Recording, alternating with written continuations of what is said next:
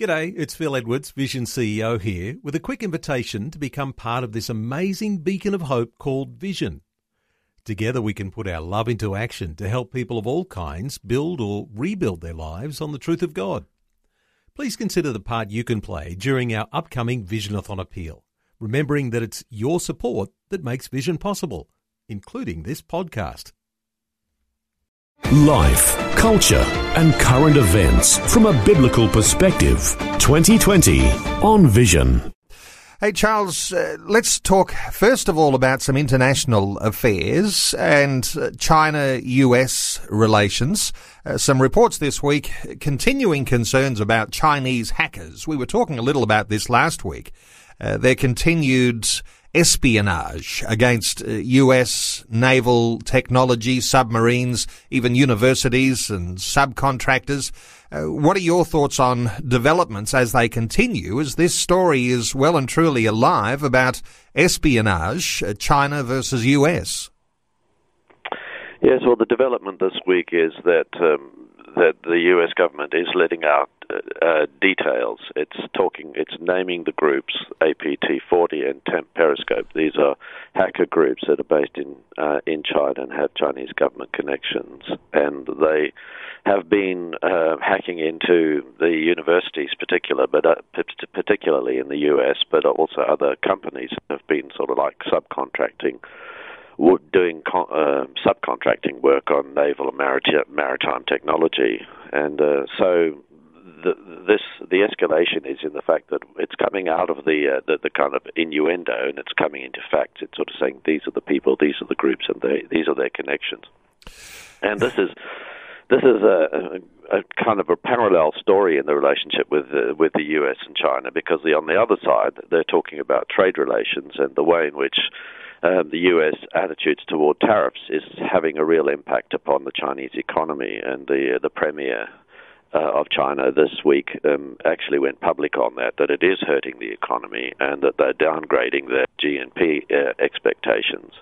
And television is uh, actually reporting on businesses closing, people losing jobs, factories uh, laying off staff, and this sort of thing in China, which which is um, um, you know significant. It's it's demonstrating the interconnection of the U.S. and the Chinese economy, how how in- interconnected they are, and why Trump is doing this. He's sort of saying China has to back off. It's got to sort of get its house in order and, and be a, a, responsible global citizen if it's going to be part of the uh, the, the, the global trade in a community. And um, so while they're not making the link publicly between trade relations and uh, and and and controlling espionage. It, it's there for all to see that this is a fa- these two factors are actually related if nations can't trust one another when it comes to issues like espionage, and uh, let's not have our head in the sand, no doubt there's espionage on both sides there. Yes. But let's bring uh, Australia into this mix. And while we're talking about US China, and we might think of that as a, global relationship that we're separate from, but we're not because China is, uh, is, is one of or our largest trading partner. And, uh, and so therefore, when we talk about issues of espionage and issues of trust between nations, uh, this clearly is something that our uh, authorities need to be taking note of, and I suspect that they are. But uh, what are your thoughts about Australia in the mix? And because we've got this uh, mix of uh, Chinese ethics, which are different, uh, communist ethics are different to the sorts of ethics that we're used to, uh, this issue of trust or mistrust yeah. or distrust. Yes, it's a critical thing, isn't it? I, I, I think you're right that the that the when we talk about Chinese ethics, I think that we should we should be um, we should distinguish between what we might call Chinese ethics and the ethics of the communist um, ideal uh, or lack of ideal. But it, the ideal is of internationalism that that is an absolute uh, principle of uh, of Marxism. That Marxism only works when the global economy becomes one and when Marxism controls it all, and then it can set the rules and everybody can play by the rules. But we saw what happened when when they did this in, in, in Russia, you know that the rules don't work, and uh, and so the whole world will be subject to these rules that just don't work.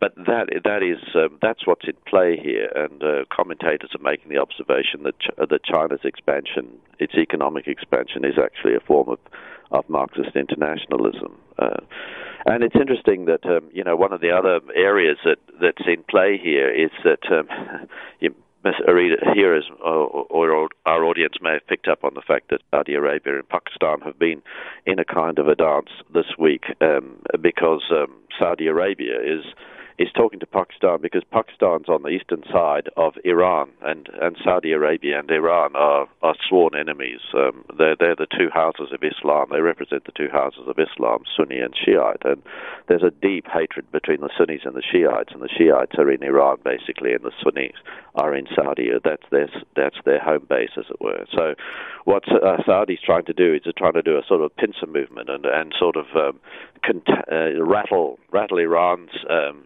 security by having you know an enemy on its eastern front in Pakistan. But but ironically, uh, you know, one of the commentators, a guy called Justin Foltz, who writes for the the, the Washington. Uh, um, um, uh, uh, journal, he he talks about the way in which Pakistan's constantly sort of like a shuttlecock that's knocked around from one great global sphere to another, and and and the other great player in its world at the moment is China. That uh, China's been doing this major ba- Belt and Road development into into Pakistan, down onto the the Gulf of Oman, uh, huge roads, big infrastructure, building a port, and and and now Pakistan's deeply indebted to China for this major development, and and Pakistan's sort of it's got to somehow keep faith with its commitments to China and somehow keep faith with its commitments to Saudi, and it's trying to use these things to shore up its border against India because it's there's a sort of a national fear that uh, that that the, the tensions between it and India on its eastern front are going to are going to explode at any moment, as we've seen all things happening in Kashmir. Charles, so what you're um, describing is a, a significant web here in, in, global politics. It's a web, isn't it? Uh, because as we start talking about the US and China, you've brought in there the Saudis, uh, Iran, and of course the mm. conflict that is developing between Pakistan and India.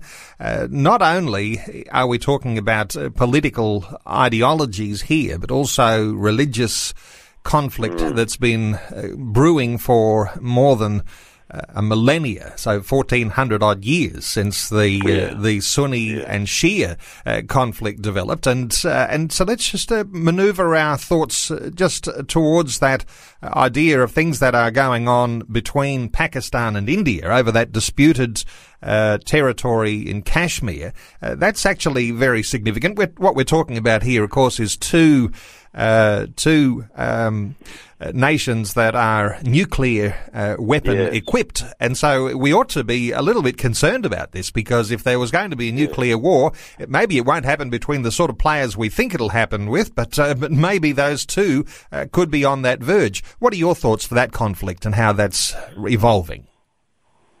Yes, well, there's two ancient hatreds here. There's the hatred between Sunni and Shiite Muslims, uh, uh, that conflict between Iran and, uh, and Saudi Arabia and uh, and the, and their allies, as it were, their religious allies.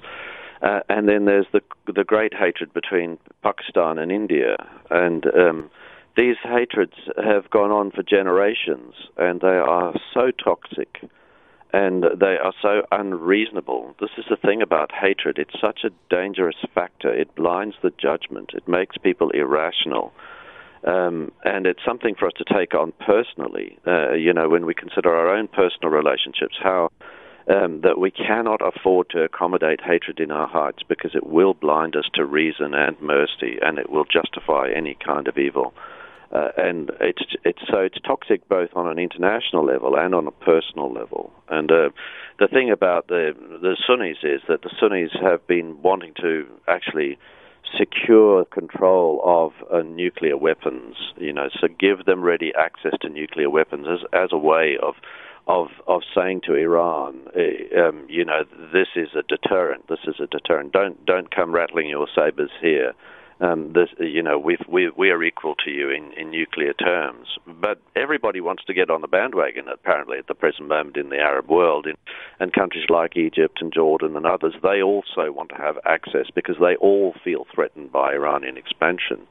And whether this is whether this is real or not real, whether Iran really does want to take over the world or not, the perception is in the Sunni world that it does, and it's being used as a kind of a, it's being used as the political um, urgent urgency. You know, like sometimes we use a political subject, you know, like whether it's boats or something like that. You know, that we'll it, it, gets used, doesn't it? It gets used as a form of uh, political persuasion, and uh, and these great hatreds are being used as a form of political persuasion. And really, the world does not need hatred as the thing that drives its um, its geopolitics, does it?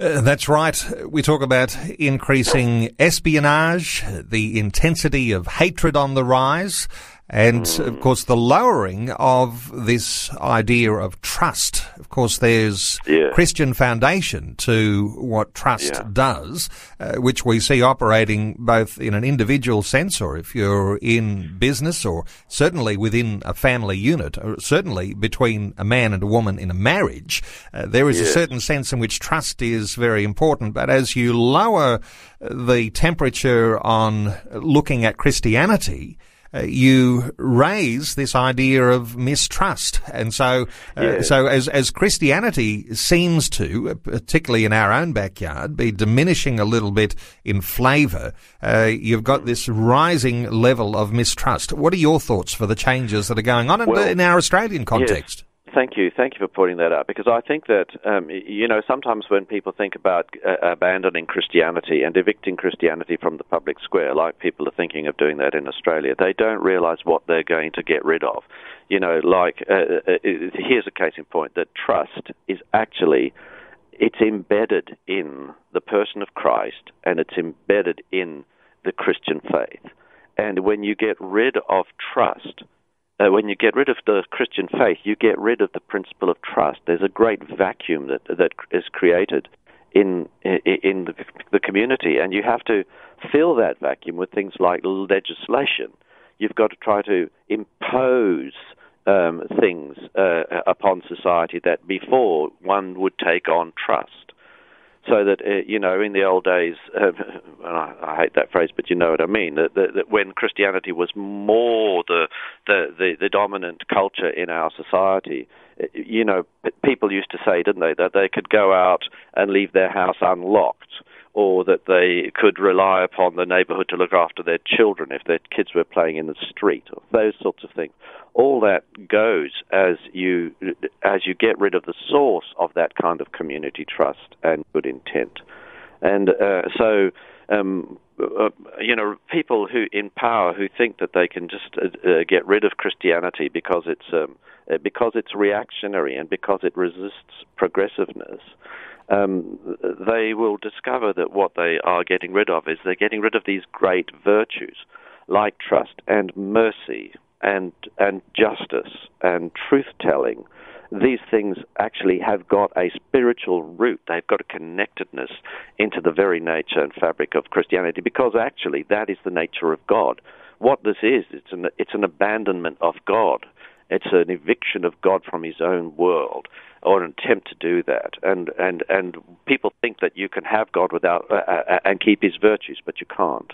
These virtues are actually personal influences of God in society. They're not ideologies. They're not ideas. Well, we have some elections coming up later this month in New South Wales, 23rd of March, a New South Wales state election. Uh, then closely followed on, there'll be a federal election probably sometime in May, as where Christian believers, Charles, and making sense of some of these changes. And as you talk about trust, of course, it makes sense uh, Jesus' words, you know, do unto others as you would have them do unto you. Of course, that's being replaced with this idea of do unto others before they do unto you. Uh, that's what happens when you get rid of trust, isn't it? But we've got some, we've got some elections coming up. Uh, we do have a democratic process in our nation. Uh, we've got a significant number of people who will adhere to the Christian faith, uh, not necessarily voting according to their Christian conscience. Uh, how important is it, Charles, for us to appreciate the values uh, that we have from our Christianity and to apply them even into the political sphere when it comes to our turn to vote? Uh, what are your thoughts? Well, I agree that that um, when you know the Christian faith talks about spiritual strongholds, it talks about kind of uh, the embed the embedding of uh, of irrational control points in our subconscious. And uh, our political um, um, affiliation is like that. You know, very often when you talk to people about why they are affiliated with one side of politics or, uh, rather than another, um, it, it's it's more than reason that puts them in that camp. You know, it's it's other things that put them in the camp, and and and they will vote that way um, without thinking. They, they've always voted that way. Their father voted that way, or, or whoever it was that persuaded them to vote that way. They vote that way. And uh, we have to be very, very mindful that uh, that no party is uh, is perfect. You know, no no party, no leader is perfect. And what we're having to do today, because it's so critical, is we're having to think very deeply about the social and moral issues that are in play here uh, in our uh, in our government um, elections, and and recognise what the impact of those things are going to be upon the actual character of the nation, upon how society is going to change and we have to make decisions very prayerfully and very carefully about who we're going to support. The critical thing is, you know, to know your local members and candidates, to know them, and to know the people that you can trust, uh, that people who have integrity, people who will do and act according to um, the conviction. Uh, that's that's the absolutely critical thing. But then we also do need to know uh, the social policies. I mean, I, I think that people don't sometimes think through the the impact, like for instance the, the Labor policy on euthanasia, uh, on um, abortion. You know, the, to introduce abortion as a free service in all public hospitals. Um, to do that, and the moral conflict that that will introduce to hospitals and to Christians and other people of good conscience who just you know, can't imagine themselves being part of the process, particularly late late term abortions, where they're they're actually seeing the body parts of uh, of of children that are being aborted, or they're seeing children that are being late late term abortions being left to to, to die um, on the on the table. That sort of thing. You know, this is going to introduce into our society a whole new degree of moral conflict.